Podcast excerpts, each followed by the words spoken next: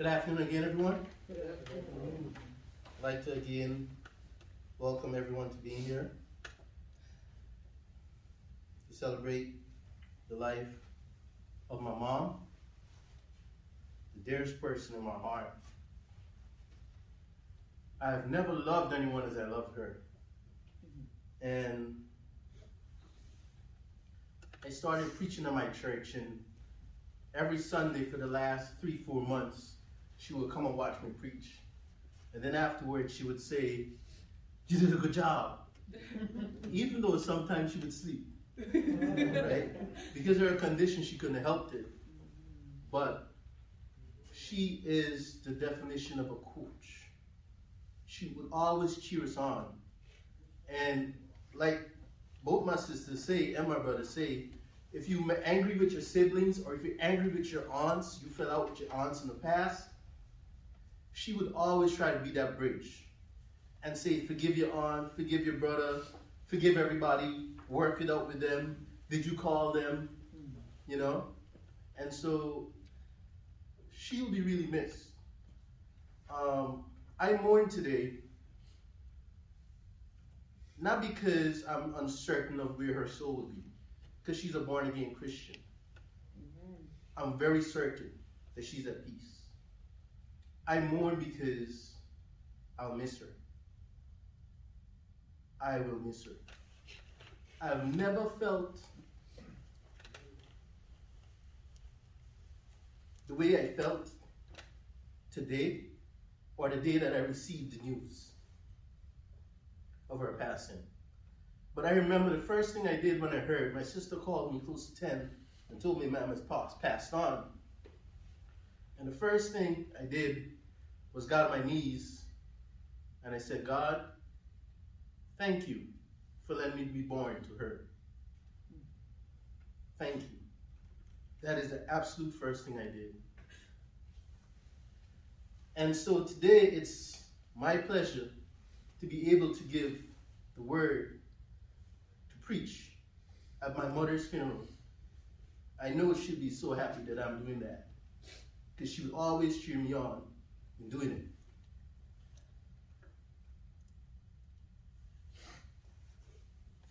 So I'll be reading from Revelations 21. And it says, "And I saw a new heaven and a new earth. For the first heaven and the first earth were passed away, and there were no more sea. And I, John, saw the holy city, New Jerusalem, coming down from God out of heaven, prepared as a bride adorned for her husband. And I heard a great voice out of heaven saying, Behold, the tabernacle of God is with men, and he dwelt with them, and they shall be his people, and God himself shall be with them, and be their God. And God shall wipe away all tears from their eyes, and there shall be no more death, neither sorrow nor crying, neither shall there be any more pain, for the former things are passed away. And we all have to say goodbye one day." We all will have to say goodbye one day. But as long as Jesus is our Lord and Savior, we'll meet again in the New Jerusalem.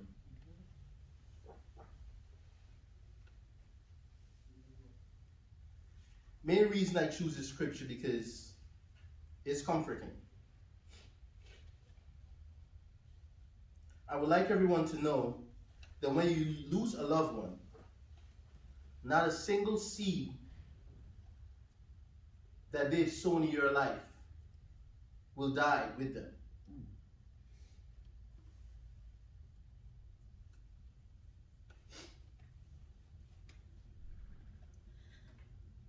Who you are before the person came into your life, and who you are after they left, was partly because of who they were in your life. God used every moment you had with them to mold you into the person he desires you to be.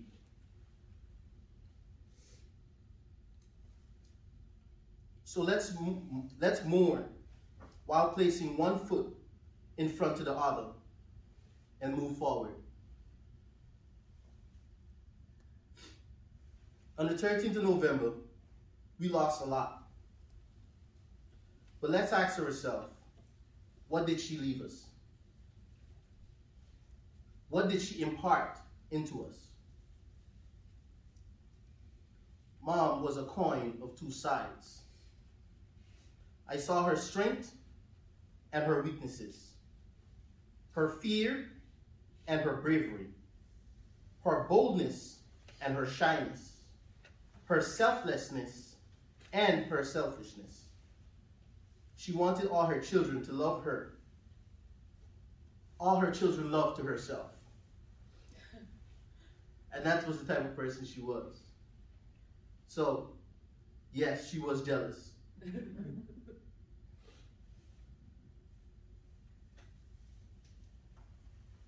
I want to tell you a little bit about her selflessness. At the hospital, I prayed for my mom, because I'm a Christian, I believe. That's what we do, right? Amen. And as soon as we finished praying, and with all faith, I'm telling you, I believed that she was going to be healed. And as soon as we finished praying, my sister called from Guyana, my oldest sibling, Stacy, and she was crying. And Mom would say, "Stacy, don't cry. Mom will live. Don't cry. I will live." And as soon as my sister hung up the phone, my mom turned to me and started making funeral arrangements. I was so shocked. I was like, "Didn't you just say you're gonna live?" And it threw me back. I thought, like, when she was saying she was gonna live, I was like, yes, that's what I wanted her to believe, so I can believe too and it could happen. But she was finished fighting. So when she was telling my sister those words, even near death, she was putting herself last and choosing to comfort my sister, because she had decided that she was going to move on. And she is the most selfless being that I've ever met, to face death and yet was not self-centered.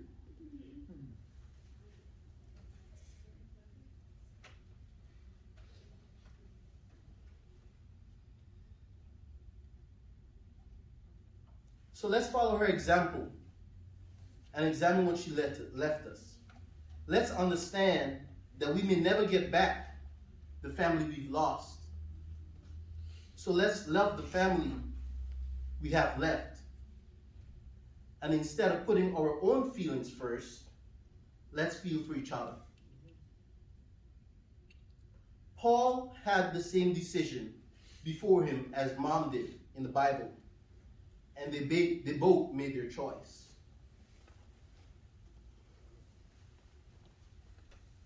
And I'd like to read that scripture with Paul's decision. Philippians 1:20-23. It says, "I eagerly expect and hope that I will in no way be ashamed, but will have sufficient courage, so that now, as always, Christ will be exalted in my body, whether by life or by death. For to me, to live is Christ, and to die is gain. If I am to go on living in the body, this will mean fruitful labor for me. Yet what shall I choose? I do not know. I am torn between the two. I desire to depart and be with Christ, which is better by far." Psalms 147:3 says, "He healeth the brokenhearted, and bended up their wounds." For my siblings and family members, especially my siblings that are not born-again Christians, I want you to know that I will never give up on you, because it says that the seed of the righteous will be saved, and both your parents were born again. I have a memory of my mom when I was younger. Because of my dark complexion, I was once being teased. And she put me on her lap and she squeezed me and she says, "You're beautiful. Black is beautiful. Don't ever forget that." And that's something I've never forgotten. And then I remember we had some family issues, and so my mom left to Barbados to use foreign exchange to help take care of us. And some of my aunts also stepped in to help us. Auntie Patty, love you forever. Thank you. And I didn't see her for a long time after I came to America.